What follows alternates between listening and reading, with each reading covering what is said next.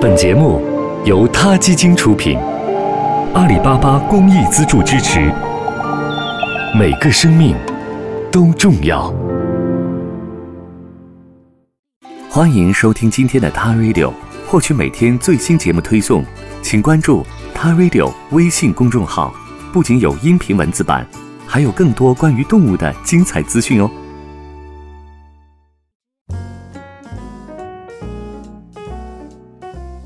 嗨，大家好，我是萌爪医生小亮。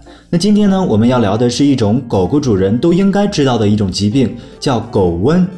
狗瘟呢，又叫犬瘟热，这种病是由犬瘟热病毒导致的。犬瘟热病毒是一种有外壳包裹的单链 RNA 病毒，传染性极强，致死率极高。虽然犬瘟热不会传染给人类和猫咪，但可以传染给雪貂、浣熊以及各类犬科和很多肉食动物。尽管如此，狗狗可以通过注射疫苗有效的预防犬瘟热。犬瘟热的传染源是感染了犬瘟热病毒的狗狗，即使是处于潜伏期或者病状很微弱的狗狗，也可以传染病毒。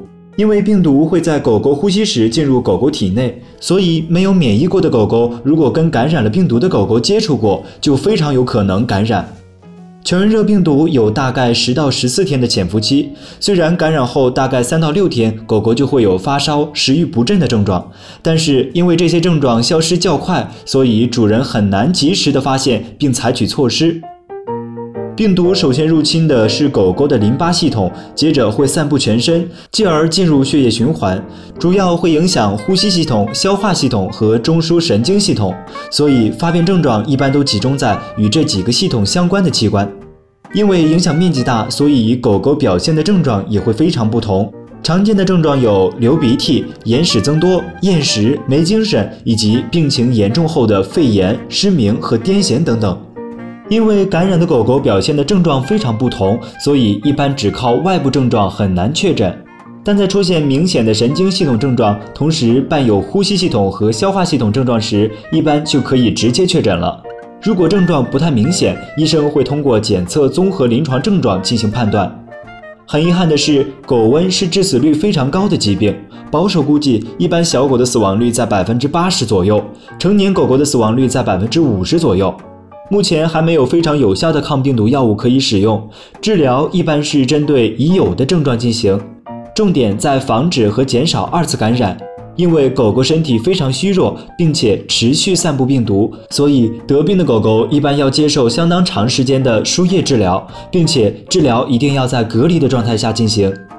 如果病毒已经侵袭了狗狗的神经系统，造成的伤害一般是不可逆转的。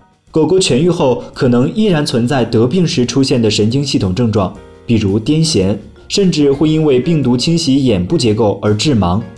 除此之外，幸运的小狗常常因为缺乏牙齿釉质而长不全牙齿，痊愈的狗狗也会继续少量的散布残存的病毒。所以，主人在带幸运痊愈的狗狗回家后，最好至少等一个月再让狗狗接触别的动物。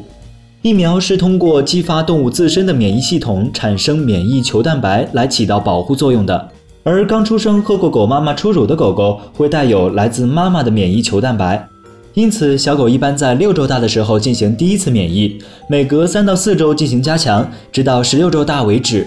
此后只要进行每年一次的免疫即可。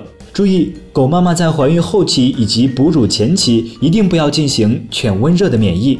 虽然犬瘟热病毒感染了狗狗后会很厉害，但是这种病毒在感染狗狗之前其实是很脆弱的。日晒、高温以及各种各样的消毒水、肥皂，一般都可以将病毒消灭。好了，今天的萌爪医生专栏就到这里了。了解科学养宠知识，给它更好的关爱，请下载萌爪医生 APP。我们下期节目再见。他 Radio，中国大陆第一家动物保护公益电台。在这里，我们讲述动物的喜怒哀乐，尊重生命，善待动物。它的世界因你而不同。